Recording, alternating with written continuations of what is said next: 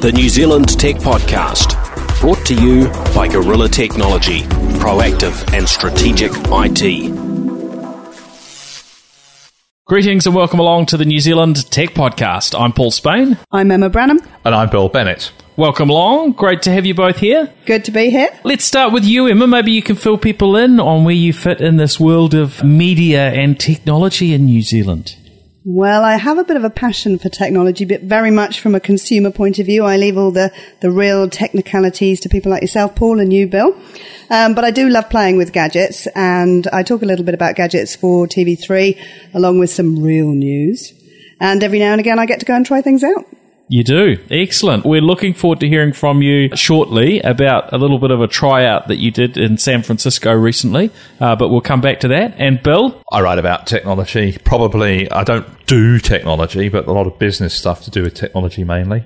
And I saw your mugshot on the Herald the other day with politics under your name. Oh, yes. So you, are a, a, journalist of many talents, but you mostly focus on, on tech these days, don't you? Yeah, the Renaissance man. All right, well let's uh, let's jump in. I think to start with, Emma, we we need to hear about this trip that you took. Uh, Apple took you up to uh, San Francisco last week for their big launch event. That's right. It was quite the experience. First time to San Francisco for me, and very much first time to an Apple event. Um, and obviously over the years, you know, Steve Jobs really sort of set the scene, but Tim Cook as well as the Apple CEO very good presenter. It was a very exciting event. It was held in the Bill Graham Civic Auditorium, which Apple had renovated completely. This was quite a run-down auditorium, and they'd completely painted it up, made it look quite snazzy, invited thousands of people to come along and witness the event, and then, yeah, went through it. A bit like being at a rock concert, actually. Lots of very enthusiastic clapping and cheering, and lots of monster annou- announcements, as Tim Cook put it this last time. This but, is interesting that because they they used they, there are there are other venues that they've used like the Moscone Centre and so on. Um, I'm wondering why they've used this venue. I think it's it's probably about capacity, isn't it? Because there were a lot of people in there looking looking at the um, the video and so on. I think so. I mean, normally they talk about a few hundred people going along to these events, and there was certainly a few thousand people. Good mix of world media and quite a lot of Apple employees. In fact, Tim Cook made them all stand up and give themselves a round of applause for their, their efforts over the past year. Um, but yes, I mean, just very, very slick in the presentation. Lots of people coming on stage. Nice to see a few women this year because as a rule, I've noticed with some of these events, you know, they have a lot of men coming on the stage and giving presentations, not very many women. So a bit more balance this time a around. A little bit more balance, although one, one or two were talking about fashion, which didn't impress me yeah. very much. It's better than the Samsung thing dreadful thing about the girls gossiping about their phones. Do you remember that? Vaguely, yeah. yeah.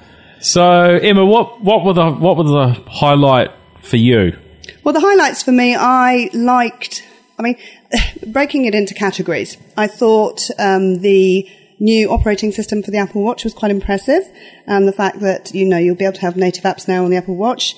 Um, I liked some of the new colours that they're bringing out. Wasn't very impressed to find out that the Hermes watch wasn't coming to New Zealand. We're obviously not posh enough to, or fashionable enough for some of these things. Rich enough. Rich enough is probably the word. Um, iPad Pro. Now that was really, mm. that got a lot of excitement in the audience. I mean, this is aimed at the business market, and I think it's supposed to be something like 80% faster than any of the laptops shipped in the past 12 months, which is quite a big mm. claim. Yeah, I the way I read that was they were saying it was faster, not eighty percent faster than the, the, other laptops or other you know related devices shipped.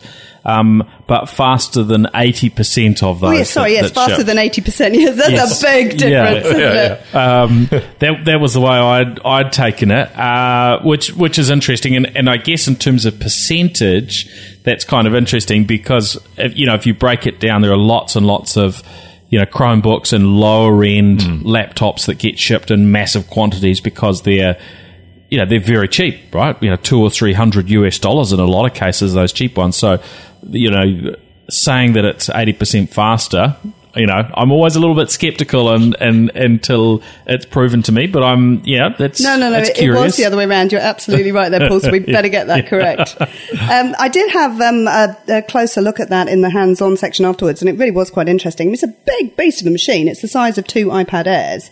Beautiful display. Um, it came with some quite interesting accessories as well, with the Apple Pencil, which, come on, it's a stylus, but the Apple Pencil, which I think is going to range at about 100 $100 or so. 100 Hun- US nine- dollars, nine- 99 US. So there are a couple of curious things for me there because their price point seems to line up with Microsoft Surface Pro. Yeah. Right, which is a, a device that can can run you know tablet friendly apps, but also all your all your traditional apps, and that includes the stylus. Whereas they're saying here, you spend your what was it, eight hundred US dollars as a sort of starting point, uh, and then on top of that, you've got to buy the stylus and I think my, well, there's a keyboard as, as well, which is you know similar to what they do with the Surface. That's a that's an extra add-on. So in terms of you know bang for buck, I guess they're trying to be that premium uh, top product. I was wondering how long it would take for someone to mention the Surface Pro. Um, That did drew, that Yeah. drew quite a lot of sniggers actually when, the, when that was mentioned. Um, the thing is, is they are similar, but there is um, there are some pretty big differences, and the biggest difference is that it's iOS, not um, OS X, which is uh, in effect a computer. Which Surface Pro is in fact, in effect, a laptop with tablet characteristics, whereas the iPad Pro is a tablet with laptop characteristics. And interestingly, you guys would know more about this, but there seem to be some quite major tie-ins. They had people from Microsoft come on the stage. They had people Yeah. from Adobe come on the stage. You know, just showing how much sort of input was going into the iPad Pro to uh, Pro to make it very business orientated. Pretty Well- important, isn't it? I think probably from Apple's perspective that it gets seen as having the support of of those vendors. Well, it's, it's it's interesting. I did a story about two or three months ago. I wrote this now for NZ Business on whether you could use an iPad for business, whether you could use it as your business computer. And for a lot of people, it's all the computer you need. I mean, you can write you can write emails, you can write documents, you can do your spreadsheet stuff, you can do all the things that you really need for most small businesses. I mean, you can run Xero. What you can't do is you can't do much in the way of content creation um, and so on. But pretty much everything you need to do to run a small business on, you could do on the iPad Air. I mean, I, when I did it, I did this on an iPad Air, and it didn't really come lacking until you got into things like editing videos or editing audio or whatever. There's I I'd probably differ a little bit on that. Having you know with with Gorilla, we've experienced a lot of users that have maybe tried to use iPads for things, and what we often come up against is there's there's there's one or two things that they just you know they just can't work out you know how to get that done maybe on a a traditional tablet unless they've got a full blown operating system. So one of them was with Xero. They needed to do a download from their bank, you know, save a file in a particular way, upload it, and and they weren't able to do that through through their iPad, for instance. And there are there are these little uh, you know steps that sort of get in the way of it being a complete desktop replacement. Yeah, that's that's right. But for for a small business, if you're a plumber or whatever, you probably could get away with um, using um, an iPad. The moment you get to a more sophisticated business and you need more more computing, you're right. But um, those things are those things are pretty minor. I mean, the thing is, is that uh, Safari doesn't cope with everything as well. And there are some sites where Safari struggles, but that's usually because the site's badly designed. Um, but the iPad Pro takes that on, you know, another stage um, into that business space. And for if your if your if your computing needs aren't heavy, I think you're probably wise to use a um, something simple like a tablet rather than a computer. Um, know, particularly if you're the sort of person who's a bit got a bit of techno fear going on. I tell you what, also, if you're, if you're going out and about with it and you're trying to do something, even if you've just got it on your lap, I was trying to take notes on, on just an iPad Air and not using a detachable keyboard or, or the keyboard, you know, ones built into the covers was actually still quite fiddly and I'm a touch typist. The iPad Pro has apparently got a full size software keyboard, which I love the sound of. Yeah, I'm a, I'm a touch typist. I mean, I have written stories um, on an iPad on an iPad Air, um, but yeah, I really need a keyboard. well, the form factor has always been the great thing about the iPad, isn't it? And over here with the iPad Pro, you've got a you know gorgeous uh, 12.9 inch screen. So you've got a great big screen that's right up there with a you know a typical laptop. Some people like to have the bigger you know 15 uh, you know inch screens and, and so on. Uh, but in terms of you know being very portable, it's had a great uh, it's a great size. Now, I did hear some comments uh, back in terms of uh, this term Microsoft we, we've been throwing around the last little while around the uh, the Surface, the term lappability. Um, Emma, did you come across anyone uh, discu- discussing that? So in- lappability is once you take your your tablet and you attach the keyboard on, and then you try and use it on your lap. Paul has a thing about using computers on his lap, don't you, Paul? Yeah, although the way we've got this the um, the studio set up now, um, I've got I, I can uh, I can sit behind the desk with my laptop while you guys are on the couches, and so uh, lapability uh, doesn't matter. I can use a tablet, no problem. Oh, I can see where you're coming from, though, Paul, because I don't really like trying to, you know, type anything on my lap, and having a, a detachable keyboard is really difficult. Yeah, I find that too. Um, I, if I if I use a keyboard, I need a desk or a tray table on a plane or something. So I think there's yeah there's some interesting uh, things to be discovered there. I'm looking forward to getting hands on now. Something else that's curious here is Apple have made the announcement now in September. Why did they make it in September? Because we're not actually seeing the Surface Pro until November. The iPad Pro. Sorry, the iPad Pro. Oh goodness me! Thank, Um, thank you, Bill. That's because they're having one event, I think. The monster announcements, Yeah, yeah. I, I agree with that. I think it's because they wanted to roll out lots of small, exciting announcements rather than say, you know, we've only got one major announcement to say to make with the phones and we'll do everything else at a separate event. They've obviously gone to a lot of effort with the venue and the the order of things. And when do you think the Surface 4's coming?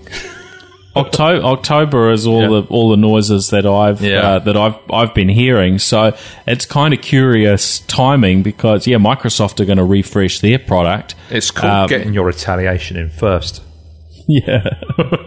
so it'll, it's going to be curious just to see how good Microsoft's product is. But you know, this is an area now. I mean, Microsoft have a multi-billion-dollar business now in selling the Surface uh, products. So you know, it totally makes sense for Apple to also be getting into this professional space because the the sales of iPad have been down. Yeah, the sales of traditional tablets have been down, and the sales of the professional tablets are uh, you know are still on that edge up as people start moving into uh, replacing traditional laptops. So I, I think it's a very smart move. I think um, iPad, Surface, both of them are beautiful products. Both of them are really excellent products. Um, not so keen on other tablets, which have which tend to be a little sort of cheaper feeling, and um, and so on. But um, um, the, those two are going to be.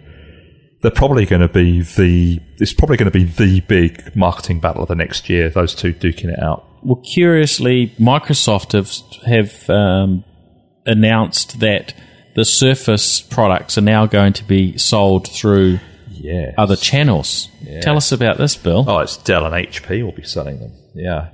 Um, I think Dell and HP will do anything they can to shore up their business models at the moment. But um, yeah, it's a very interesting move. I think I think in both cases it's through their direct sales teams that are selling into businesses that will be selling them. And of course, um, there's a deal with IBM to sell iPads as well. So there's a lot of that getting into the um, enterprise market with those, what are in effect consumer products. Hmm, fascinating, isn't it? What do you think of the phones, Emma? Well, from from what I could tell, I quite like them. I mean, it is the S year, isn't it? So there are improvements. Incremental. Yes. I mean, if, if you listen to Tim Cook, he said, what's changed? Well, everything's changed pretty much.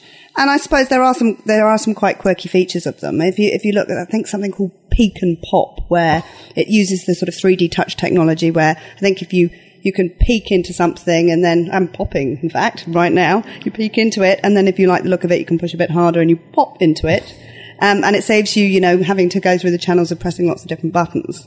And, and there was another feature which they mentioned called live photos, where, you know, if you take a, a photo of, of somebody laughing, then you can just literally hear them laugh, and then you've got the still bit. And, and There's a little bit of video, isn't there, Yeah, to, go, quite to, to go with it? I think it's similar to uh, was it the Living Moments from uh, Nokia on the uh, the the the Lumia handset. So there's, they they've had that you know, I don't know, maybe last year or the year before. So you could basically set that up so when it took a photo, it catches a bit of um, video linked in with it. Uh, That's but, right. Yeah, Apple releasing this, it will probably become uh, become reasonably popular. I think the um, cameras as well, um, the front and, and back cameras were quite impressive. And um, they also had another a new software function called Retina Flash, which basically improves taking of selfies, which is something I definitely need help with because I am terrible at taking pictures of myself. But it sort of illuminates the face just before it takes the picture and, and makes you look. So my understanding on that is instead of as we heard uh, some weeks back about the the first uh, smartphone being launched that had a actual selfie flash on on one side. Um, uh, actually, this was when uh, Nana Girl was on the show because I rem- remember her being very excited about it. Um, so Apple's approach, instead of actually putting a flash there, is I think that just turns the screen Yeah. white when you're taking. Yeah, uh, so it just yeah turns all the light on. So if it's right. close enough, it should uh, uh, give you a better selfie. That- huh? That's that's exactly what it is. Yeah. You excited about that, Bill? No. All right, so we've got we've got the 6S and the 6S Plus look very similar, but um, if um, What's the colour? Tell me about the Oh, colour. the, co- the colours, they've got a new sort of rosy, uh, ro- well, sorry, rose rose quartz colour. So a ro- like a rose gold, I think Oh, yes. it is. You know, so that sort of pinky goldy look. So quite pretty. The, the phones look very, very similar from what I can tell. Um, I think they're a titchy bit thinner. okay. Um, but otherwise, the actual look slightly of the smaller battery is what we're what Well, we're hearing from those but that with have the that have same punch. well, which is quite impressive. Well, supposedly, Yeah, but this is this is the thing that's happening um, with with all technology is that the batteries are getting smaller and lighter, um, whereas they could have kept it the same size and given you more battery life. well, there was there's talk, isn't there, that it's around that they've claimed that it's the same battery life because of iOS nine not drawing so much battery. Yeah, yeah. Well, we'll see that. The problem. I've I've found recently is if you're using your Apple Watch paired to your iPhone uh, six, that it's very easy to not have enough battery life to get right through the, the day. Now I don't know whether that's my habits or No. whether other people have experienced something similar. No, I, I have to turn off. I have the Wi-Fi and Bluetooth on all day because I'm using the continuity features, and I found I have to turn them off part of the day because I can't get through the day. I drained my iPhone 6 Yeah. almost, well, I had to charge it halfway through the day when I was in San Francisco Yeah. because it was just chewing through it. Yeah. Well, when you're traveling at an event, I think that's that's you might be using a little bit more. That's always what I find anyway when I'm at those things. I've got to carry portable chargers or two or three phones with me so you can, you know, once one's getting flat, you can jump onto the next one. Um, And I've also found I found that the um, the MacBook doesn't last quite so long as the MacBook Air. Um, for the same, it's, it's it's not much in it. There's an hour in it, but an hour is an hour at the end of the day. You know, when it's half past four and there's a story to get out, is is a worry. Now, okay, so iPad Pro looks as though it'll be pretty cool. We've got a couple of months to wait. Uh, iPhone 6S and 6S Plus that launches end of next week with local carriers. Uh, interestingly, the price starts at twelve hundred dollars here and goes up to get this eighteen hundred eighteen hundred dollars for the 6S Plus if you've got the one twenty eight gig one. So That's- there's, there's a big investment there. Well, that's I think that's as much about our dollar going down against the US dollar as anything because um, um, hey folks, I get paid often in US dollars.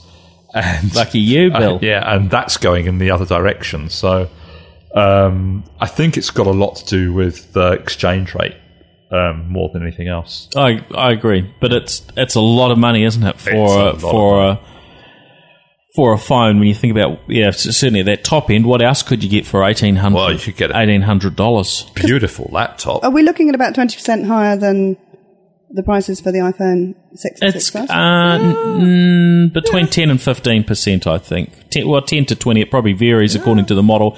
Interestingly, there's two hundred dollar difference between devices. So, um, which I don't know if that's actually if that's. I think it was one hundred and fifty before.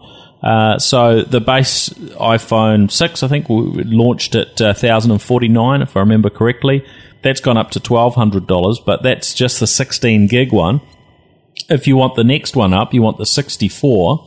Uh, that's a $200 price premium, and 64 is kind of you know, I would I would have thought would be the mainstream uh, level. I think a lot of people probably buy the buy the 16 just because that's what they can uh, That's they can afford. That's some expensive memory. Yes, well, I mean, a 64 gig, uh, you know, SD card, you know, that uh, certainly a, a lower cost one can probably be had for, you know, 30 40 50 dollars. Um, It will be interesting to see how sales go because I was reading today that um, worldwide pre-orders for the for the new phone are incredibly strong and uh, on pace to beat last year's record total. I think of 10 million units in the first weekend or something. So.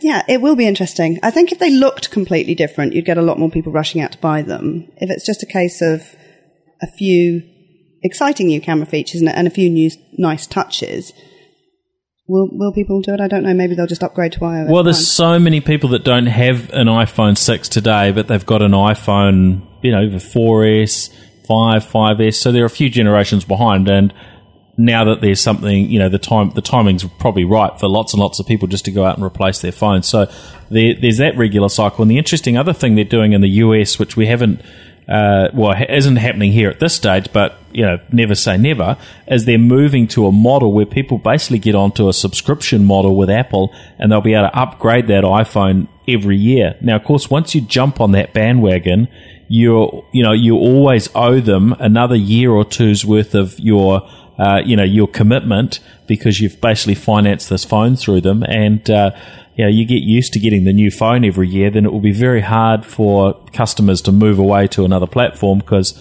they know they've still got a year's worth of payments or so on their uh, on their iPhone. So it's a great way of keeping keeping customers hooked in. I, I've, um, I'm not sure people need to renew their phones every year. I mean, I think that's probably a bit excessive. I mean, we tend to do it in our line of work because we've got to stay current to know what we're talking about. But for people that don't have to do that, I think an annual upgrade to a phone is probably a bit excessive. Well, it'll be so easy because you just keep they will just keep paying the same amount. So you, it's sort of something people don't have to think about. Once you jump onto that plan, Yeah. I imagine you'd probably just take up the offer because it, it's there for you to get a new one. It's not very green, is it?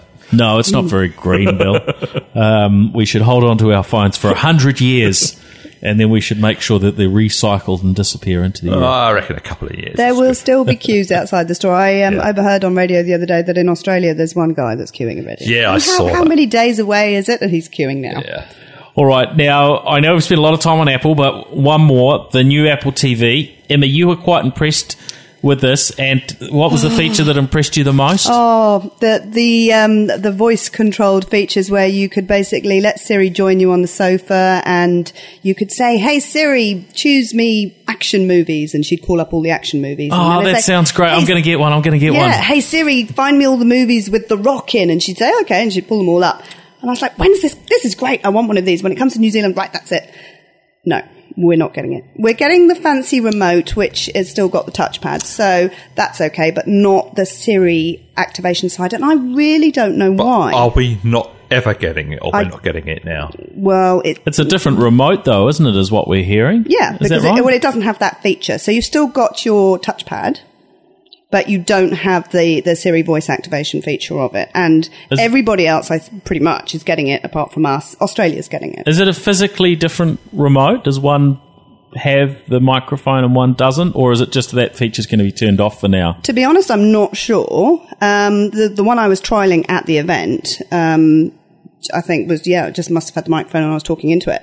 Um, so that's an interesting point. I, I do. I do need to check that because I was reading some things that suggested the, the device technically wasn't capable of it, but I that doesn't make sense that Apple would would, would I, do I that. I think it might be a different remote because when I asked what weren't we getting, it's we weren't getting that remote. right. So it does sound like a, a, a different remote. Did they want to? Did they tell you why we're not getting it? No.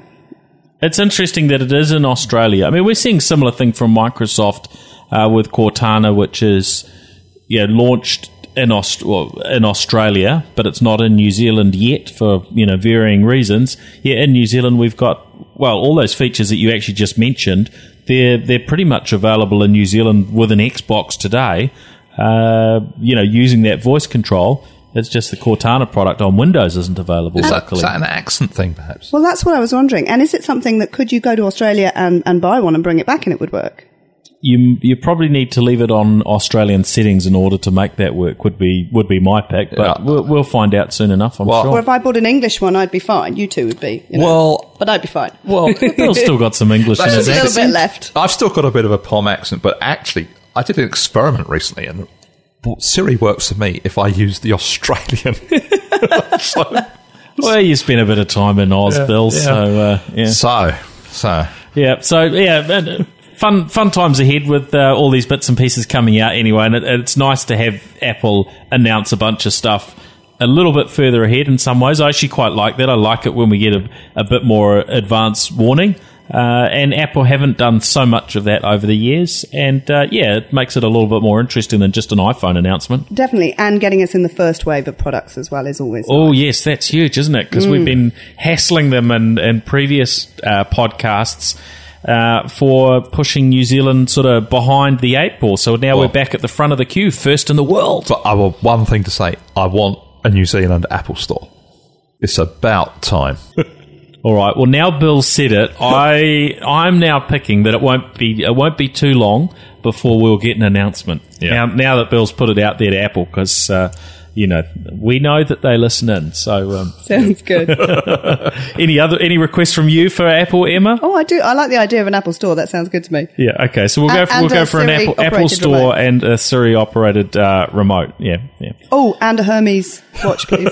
we need to have those on sale over here as well. I can see lots of people buying those. Or at least some uh, samples for uh, for media to review. Is that, what, is that what you were hoping for? You'd look great in one of those. Have you written your Christmas list yet? All right. Uh, now jumping on to uh, Apple arch rival Google. Um, they're in, looks like they're um, maybe getting into a spot of bother in uh, in Russia. Uh, apparently, uh, Russia have decided that Google is abusing its mobile dominance. Bill, is this is this just um, uh, Putin sort of, you know, uh, and and the Russian government just doing something dodgy here, or do you think this is actually legitimate? No, I think the European Union's been looking at this as well. Um, Google abusing its market dominance. Well, duh. I don't know what the Russian for duh is. Probably, probably duh. Um, what's the point of having a monopoly if you can't abuse it? Um, but the thing is, is yes, that's it's the case. And this, this is all about Android and Android sort of being being set up basically with everything pointing back to you know uh, Google search in, in particular Yeah. because it uh, you know it competes with Well, that's, um, that's the Android business model. The Android business model isn't about developing, um, selling you an operating system. It's about selling your data. It's not. It's you know the operating system itself is actually free to the consumer. It's the the price you pay is giving them your data. Um, if you don't like that, don't buy an Android. Um, Because this this is following up from uh, Yandex, which is the big search Yeah, engine well- in in Russia, who uh, you know claimed that uh, Google was was abusing Wow. um, you know their their market share in mobile to, to push their product. But I mean, Yandex still has the has the lead there, I think, by a considerable margin. Look, the Europeans are onto the same thing. Um, I can't remember where that European niggle with Google is at the moment. I haven't been following it exclusively, but I know that there's something going on there still. Um, in China, it's not a problem because you can't use Google services in most of China, even though you can use Android. Um, we're going to hear more of this kind of thing. I mean, it's it's only a matter of time before other governments start to worry about Google. What tends to happen when companies get big, isn't it? So yeah, nearly sixty two percent is the market share for um, uh, Yandex, apparently within uh, Russia. And haven't Google got something like 10 days to, to try and work out, you know, how they're going to deal with this as well? Yeah. Oh, it's lot, lots of time. Well, the, the the challenge is if they get fined in some of these cases where uh, the fines can be absolutely horrendous. So it'll it's going to be a fascinating one to watch. And apparently Yandex's stocks jumped after the decision as well, so that'll be good for them. Oh yes, yeah. Some, some somebody wins and somebody loses. Um, now, Intel Curry is that how you pronounce it, uh, Bill? Oh, that's a Curie after Curie? Madame Curie. Yeah. Ah, okay, okay. Well, tell us a little bit about um, about what's going on with this technology. I I just read the release earlier, so um, you probably know more about it than me. But it seems to be that there's a there's a chip in a bra which keeps things open and keeps changing the shape of the bra. Is that right? That's that's what it seems to be. It's about keeping things cool. What's your take on this, Emma? Well, it's. I read that it's supposed to stop boob sweat, if there's such a thing. Well, well, the thing is, is I, I'm not sure that. I mean, I mean, obviously, Intel is being innovative and trying different things, and all, you know, and, and Lord knows they can't sell as many chips as they used to be able to, so they've got to try something. However, isn't this the kind of thing that nanotechnology is for? Isn't this the kind of thing that you know, Well, there there is a bit more to it though. Um, so what they say is the Chromat Aeros Sports Bra leverages shape memory alloy to open vents to cool down the body when it senses heat and sweat, and it uses um, the in, the uh, Intel technology to uh, basically respond to perspiration, breathing patterns, body and body temperature. and stress levels. Oh, stress levels too. So I'm curious how, uh, yeah, exactly how that would work in practice. But uh, I can say this is a product I'm probably not going to get a chance to uh, to try out. oh, you're not going to get hands on. you, you know, talking of stress levels, they've come out with a. There's another product that's come out um, which has got a carbon fiber framework, and it actually changes shape when a person's stress levels rise. And yeah, I can imagine that would be a little bit awkward. It changes it. You know, maybe it makes it more clingy or something. I think this is the sort of thing that Madonna would like. Well, this, I guess what what we are going to see is a lot more, uh, you know. Things that are coming through in that in that wearable space Well, as, as the gonna say- technology becomes very low cost, people want to experiment, do something new, make a headline, uh, Yeah. and it, it's not going to be that hard to do. No, and, and I was going to say that this is really more about this is more where wearables are going. I think more than um, devices. I think, in in a sense, um, a watch, a smartwatch, is is a wearable. It's only a wearable in the sense that it sits on a strap, whereas this is actually something that is a wearable in its own right. So, I think that the long term, the thing about wearables is they're going to become invisible as computers, and they, the the computer aspect of it is going to disappear. Well, we saw that at CES this year, actually. I mean, there was a huge wearables area and everything had a sensor in it, you Yeah. know, or, or some, some sort of chip in it that would make life easier for the wearer. It, it is quite incredible to think that in a couple of years' time, everything we have on will be able to, to either read how we're feeling or Yeah, tell us what to do. And it's the Internet of Things thing as well, isn't it? So, so you know, you'll be able to look on your iPad and see what's actually sitting in the washing machine downstairs at the moment. Um, actually, that's a thought. Do these chips cope with being stuck through the Fisher and Paykel at sixty degrees? Or I whatever? guess they're gonna they're gonna have to. That's Yeah. got that's got to be a part of it, doesn't Yeah, it? And yeah. we, we- you know, I guess thinking about it now, and this maybe I ha- haven't clicked on it previously, but you know, thinking of what clothes do cost, they're not particularly you know cheap. Certainly, sort of you know business clothes and, and sportswear and uh, the latest All Blacks uh, jerseys. If you're a you're a supporter. Um, they're not very cheap, so the cost of putting in these bits and pieces of technology, which is you know is going to become a negligible cost, You're just sitting there because you're sitting there in your Giorgio Armani suit. this is hand tailored, thank you, Bill. No Giorgio for me. Um, uh, but you know, when you when you think of the cost of clothes and the cost Yeah. of adding on another dollar or two for, for a bit of technology uh, to be built in, because those are the sorts of figures that you'll be thinking about in a lot of cases. It's uh, you know, it's not an, a, not enough to uh, make an item particularly more expensive, is And it? I, I would imagine that clothes manufacturers have been getting thrilled at the thought of value add to their um, products. So. Does it mean you'll be buying fewer items and, and, you know, wearing the same clothes for longer then? Well, I guess if you had, if the clothes were able to tell you when they needed to be laundered, uh, you know, oh look, you can wear this one for an extra day. Um, what, how would you feel about that if the clothes imagine. actually recommended that? You see lots of slightly stinky people wandering around. The clothes are saying, oh, you can get away with it. You can maybe do that another hour in that. Uh, yeah, um, but I mean, it, you do wonder what are the possibilities of what the technology will actually do. What will it offer us? Uh, you know, a few years down the track in terms of having all these sensors, or is it going to tell you, you know, uh, just after you've got to work because you've been dashing to work, that actually you need to go and get changed immediately, um, and you, you know, your clothes will be t- telling you to, uh, to to change a lot if you're uh, an extra sweaty sort of Or maybe it individual. squirts out little puffs of perfume. Oh yeah, that's a good approach. Um, or or it throw or it uh, throws you and your clothes straight into the washing machine. Yeah. Um, maybe self washing clothes. Sounds that, good. That would be that would be much easier.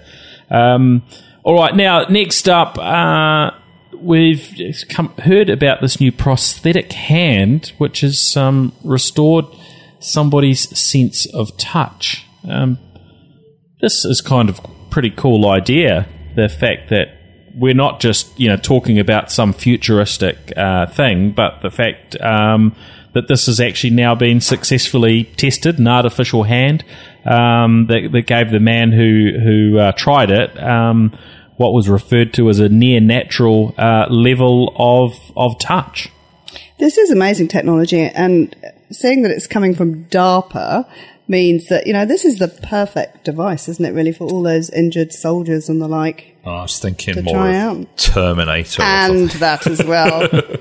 Making those robots that they've already got just that little bit, you know. But but yeah, isn't it? It's great that this sort of technology is being used as something like that. I mean, uh, there's going to be a lot of people in places like Afghanistan that are missing limbs and so on. So be able to give them this back is is terrific. Yeah, I, I, I mean, it's it's somewhat sort of mind blowing that we're we're at these sort of points now where this is a is at least a reality within a lab environment, and you know, once it gets to that stage, we know we're not a million miles away from uh, from this thing actually being, um, you know, accessible to those that have that have lost you know one or more limbs. So it's uh, it's it's pretty interesting times ahead, and that you know that thought of people walking around that have got. I mean, I guess we already have it today in terms of you know uh, artificial um, legs and and so on for uh, for running um, and for getting around, but um, actual limbs where you can you know sense touch and so on. Um, I think that's a that's a pretty huge leap forward from just something you can walk on. We can rebuild him.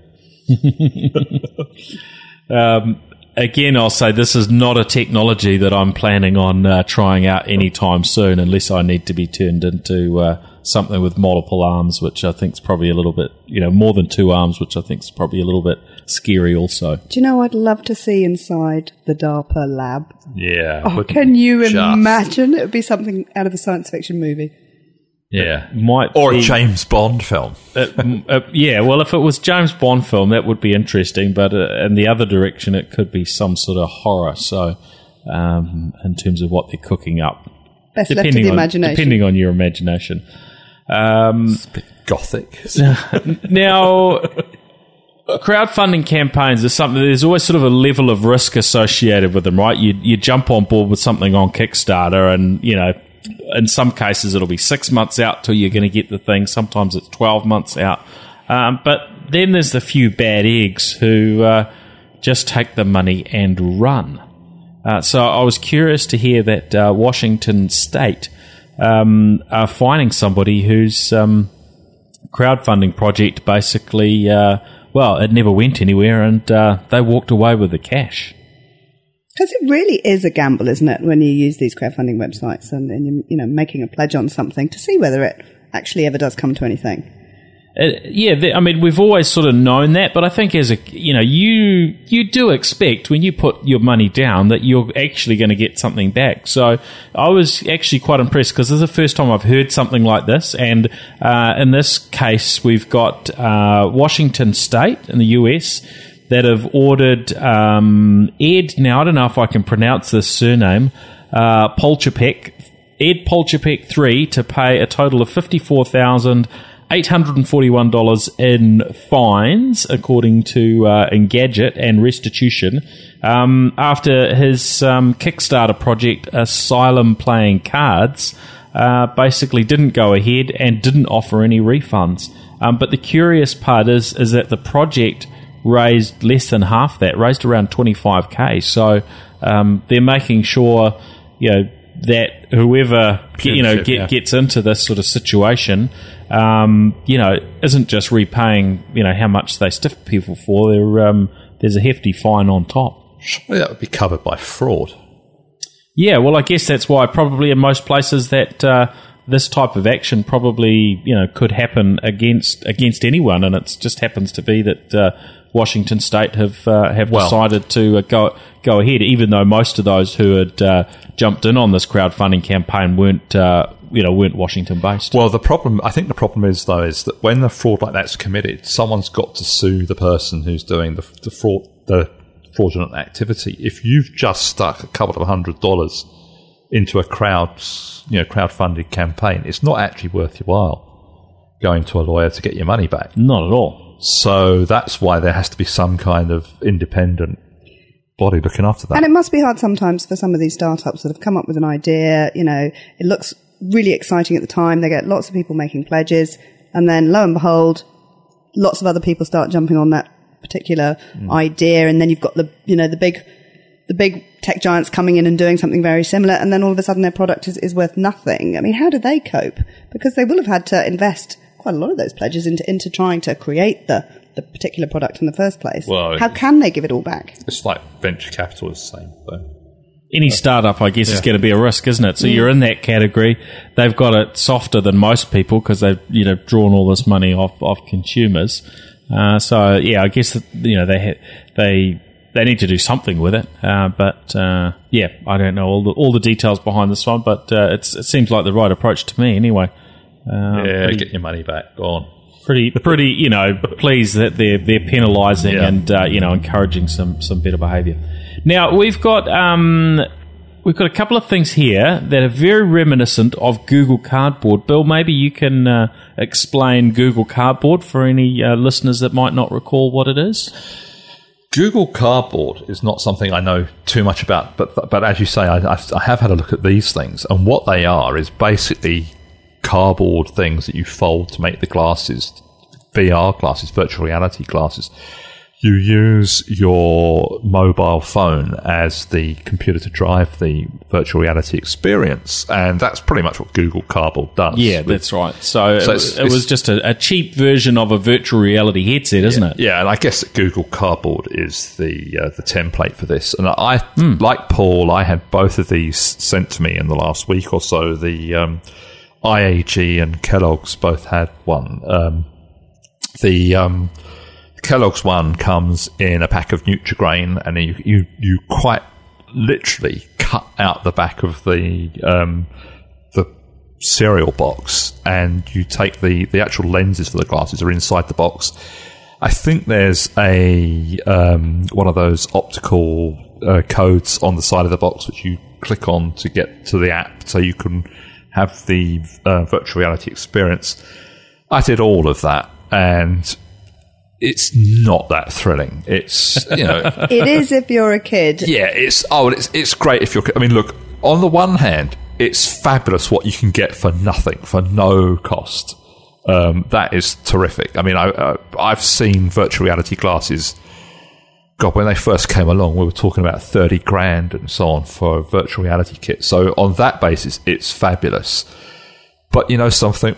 I looked at those, and those were pretty damn disappointing too. so I think it, it's going to come down to the content, Yeah. isn't it? It is, and the thing is, is it, that it sounds like I'm being unduly negative. I'm not. In, on all, I- I say, on one level, what's achievable is really exciting.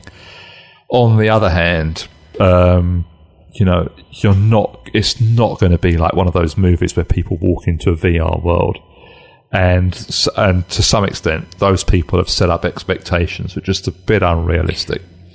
But what a great marketing gimmick, though. You know, you want to get your child to eat some cereal, you, you, you buy a packet that's got some, you know, fun technologies. Better than your plastic soldier that you used to get in the old days, or you, you know, cut out the back and colour it in or make a hat out of it or something. Well, It I've- is a lot cooler than I think most of the most of the things that we we would normally see in a Kellogg's Abs- packet. Absolutely, and I, and I, but I think what's even cooler is the business model from the people that actually sold this to the cereal company and to the insurance company that used it, because the the you know in effect, people are looking for new ways to do marketing. They're ru- they're running out of ideas, and it's a very innovative idea. It's a very clever idea, and it cuts through um, in ways that a lot of traditional marketing just doesn't cut through anymore. That's really clever. And the kids do like it because, I I mean, Yeah. I remember going along to a primary school fairly recently Yeah, and uh, the teacher was telling me, you know, that they'd got a whole pile of the, the Google Cardboard sets because it's a great, fun, educational tool, you know? The um, the the Hacker 360 thing, which came from IAG, is actually the, it's a little bit more polished. The cardboard bit is a bit more polished than the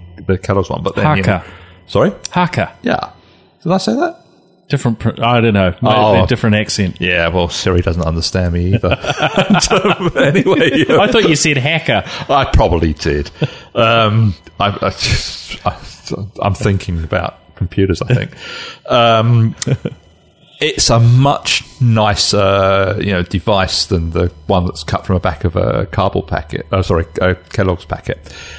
Um, in the in the in the uh, promotional material that I got, there's this little flick book of pictures of the All Blacks before the game going through the same dance, and I thought that was really fascinating how that had been done with a series of photographs. And in a, in, a- in a way, I thought that was slightly more impressive than the PR experience. That's fascinating. now, do you do, do you know how you get this one from? Because this is from AIG, isn't it? The um, Yeah. Haka 360 degree. I don't know how I don't know how you get to be a recipient of that, but um, um, I, I should have read the press release too because it, pro- it probably said it on there. So go go and Google it because Bill and I aren't very informed on this. I was hoping Bill might know, but uh, yeah. oh, I, I'm read, so I, I probably read about hundred press releases a day. I can't remember one from. no, no, I can't. I can't remember either. But um, I mean, the, It's the, your the, life too, isn't it, Emma? It is, Yeah. yeah. the easy, the easy option is probably the uh, the Kellogg's Nutrigrain box, Yeah. and uh, um, I'm sure there'll be more content online for these things as well. Um, and the other thing worth noting is that the Google Cardboard was designed for use with Android. Uh, these there are you know varying adjustments you can make, but you can certainly put an iPhone in there, and Yeah. the software is available on the iPhone. Uh, the one for the Kellogg's, uh, it's mentioned on the on the front of the uh, Yeah. box there. What was what was that called again? Bolt. Bolt, The- yeah. Bolt, So yeah. the Bolt, the Bolt Kellogg's Bolt app is a, is what you uh, bring he- down onto your here's phone. the thing: I'm pr- I'm pretty sure I haven't tried this, and I, I think I'm going to try this at the weekend. I think you can use other VR software with the glasses. Oh, you would, yeah. so definitely. so you know, pull down other people's apps that have maybe got more interesting content if you don't like what's Yeah. what's available from Nutrigrain or from AIG. Yeah, so go out and score a packet of Nutrigrain. It's going to cost you about three or four dollars, I'd imagine, and um, get a Oh, a, bit, virtual a bit reality. north of that, I think. Yeah, I think so. You Yeah. obviously haven't bought cereal for a while.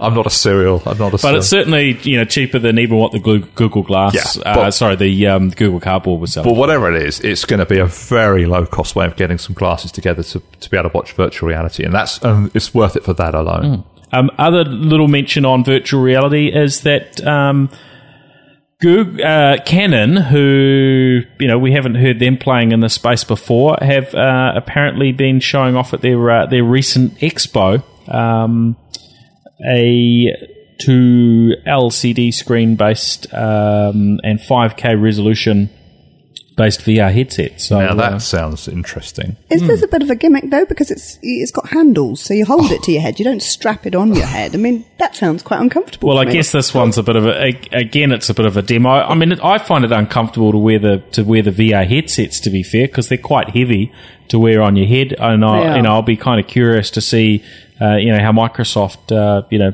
get on as So- as well with what they're doing. I find um, I haven't I haven't found it with these ones which, which we've just been testing, but I have found it with some of the earlier sets that I actually felt a little sort of woozy, a little bit disoriented wearing them, and um, lost my balance a bit. Yeah, we'd have to um, try out a roller coaster on this one to see whether it has the same. Uh, Yeah, I think all of them make you feel a little bit out of sorts to a degree, but it's it's very short term. yeah. I don't get that from 3D movies though, so. Um, so, but I definitely got that from the earlier V- VR headsets. Yeah, I think it, a lot of it comes down to just how, how jumpy the images are, Aye. and that really messes with you. So, uh, as that side of things improves, then in theory, we'll have less issues. Um, now, last one last thing before we uh, before we finish up, uh, Nokia. Uh, Siemens and uh, Vodafone yesterday were uh, were uh, demonstrating some new technology that they have, which is a, basically a portable cellular network that they can uh, they can set up in case of an emergency. So it might be a search and rescue situation. There are probably a whole lot of scenarios in which they can uh, use this, and we, we, we, had a fair bit of discussion around what the possibilities are. They've got a uh, they've got a vehicle that's set up, which they're calling the Vodafone Z car. Uh, and uh, that allows them to set up a, a, mobile network that would, you know, be, have a, a satellite uplink uh, that could be driving. Uh, they said this could operate that the mobile network could operate with the car moving at up to 200 k's an hour. Um, they wouldn't confirm for me if anyone had tried driving the car at 200 k's an hour.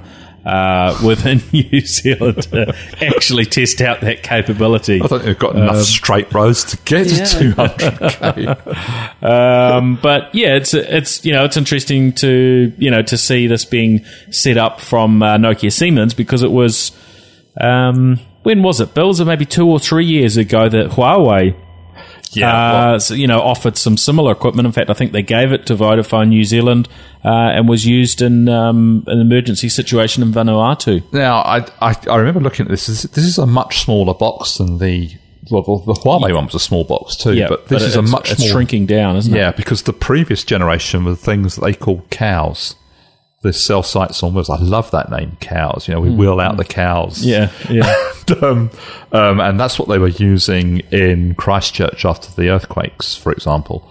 Um, and that's a slightly different situation. Oh, yeah, this is yeah. this is targeted, I think, at those first responder uh, scenarios, yeah. and they're talking about kit that weighs about twenty five kilos. so it's not you know, it's not too hard but, to but sort of pick up and, and take with you somewhere. But the new generation of cell cell sites are down to about that size anyway. So um, um, that's what's happening. That, yeah, so it uses a small yeah. cell technology yeah. that we're we're familiar with, but it it basically packs in some server equipment as well. Yeah. So they they basically can deliver an entire mobile network. So they could drop this into you know an emergency situation, some you know Pacific Island, somewhere in New Zealand uh, and people with any existing mobile, wouldn't matter what network, they can open it up, you know, wide so that anyone could use it. Uh, and that would give them some communication. Another scenario we talked about, uh, you know, I said to them, what about in a situation where, you know, as we've had recently in New Zealand where there's been a plane crash or, you know, there's, there's been somebody that's been lost out in the wilderness in a particular scenario. Yeah. We talked about the fact that they can use this, put it in actually a helicopter. They could fly over and they're always scanning for any connections coming in so they could actually see when the lost person's mobile connected. They could see who you know what's what's connected. They could try and call that person if their mobile was you know still on and still had juice. Um, so there are some some other interesting use cases and with a mobile and with a mobile that's able to report back uh, GPS which is now becoming more and more common uh, they would actually be able to get exact GPS coordinates of that of that person, not even having to do any triangulation and so on that we're used to in the old days, but they would actually be able to get that direct GPS uh, information. That's that's that's fabulous. I was going to say, Paul, that this kind of um, development. It, it's happening. All the big equipment manufacturers are heading into this space. I mean, I know that Motorola and, as you mentioned already, Huawei both have things in this area. And in New Zealand, Vodafone and Nokia Siemens are, are very much partners. So it's it, this is this will be their their um, um, thing in this space. Mm. But I think that what's happening at the moment is that the this entire emergency response, emergency communications market is actually going through a bit of a revolution. And we're seeing a, a new generation of kit coming in, and this is probably the first stuff that's been uh, publicly shown publicly um, here. So we're going to see more of this over the next uh, year or so. Well, I understand that you know, this is one of the you know first situations in the world that to to see this particular equipment. Yeah. Uh, but the, it's also happening in the US. And one thing I wasn't aware of in the US is that the government agencies there have their own, uh, or they're building out their own uh, possibly nationwide mobile network. Yeah, that's right. That will be just dedicated, you know, to to those um, you know varying government agencies. So they've got this whole private network. Um, one of the other things I learned is that SIM cards can have a a different access level assigned to them. So, uh, what what Tony Beard, who's the the you know the guru at uh, at Vodafone on their uh, their mobile networks, was saying, uh, is that yeah, let's say he's setting up an emergency network somewhere, he would have that sort of top level, so his SIM card would always connect. And then, you know, other sort of, you know, key, key, uh, you know, first responders in an emergency situation could have a higher level and then they might open it up so general public could also, you know, just automatically connect onto this um, small cell site and make outgoing calls, but then priority would be given, you know, based on, uh, you know, w- what priority level your, your SIM card had. It's the new status symbol, isn't it? Having that top level, top level SIM that rules everyone else out. Yeah, yeah. I'm seventh level. Well, the challenge the challenge with uh, with this because they've got a this cell site. You know, if they have a, a single one of them, can do uh, you know bandwidth wise 150 uh, megabits. So that's quite a bit of bandwidth. But if you're if you're in a real disaster zone, you might not have any link to you know high speed data connection. So you might be limited to a satellite uplink, which at this stage, uh, you know, they mentioned in the example of the um, Optus uh, D2 satellite would be uh, you know, I think 10, 10 megabits per second down and 2 megabits per second up. So I, I keep hearing rumours of more satellite activity coming here as well. there'll be so, there'll be more yeah. for sure. Yeah. So, um, yeah. So lots of fun stuff going on this week. Well, um, thank you both for joining me. Thank you for inviting me. Enjoy it as always, Paul. Now, Emma, where do we track you down online? You're on Twitter. I am um, just Emma Branham. You can find me on Twitter. Um, otherwise, I just sort of lurk in the hallways of TV3 doing bits and pieces for news. Yes, yes. Well, we've seen plenty of your stories recently, so um, it's it's easy to keep up with uh, um, what you're doing by uh, just watching the TV. Um, and Bill, Um, I have my own website, billbennett.co.nz, um, Bill Bennett NZ on Twitter, and you'll find me all over the media. Excellent, excellent. Yes, we will actually. I've, seen you in a lot of places recently, uh, and you can track me down uh, at Paul Spain on Twitter. Or if you're needing some help with IT services, you can get in contact uh, with my company, Gorilla Technology, at gorillatechnology.com. Hey, thanks everyone for listening. We will catch you again on the next episode next week. See ya. The New Zealand Tech Podcast, brought to you by Gorilla Technology, proactive and strategic IT.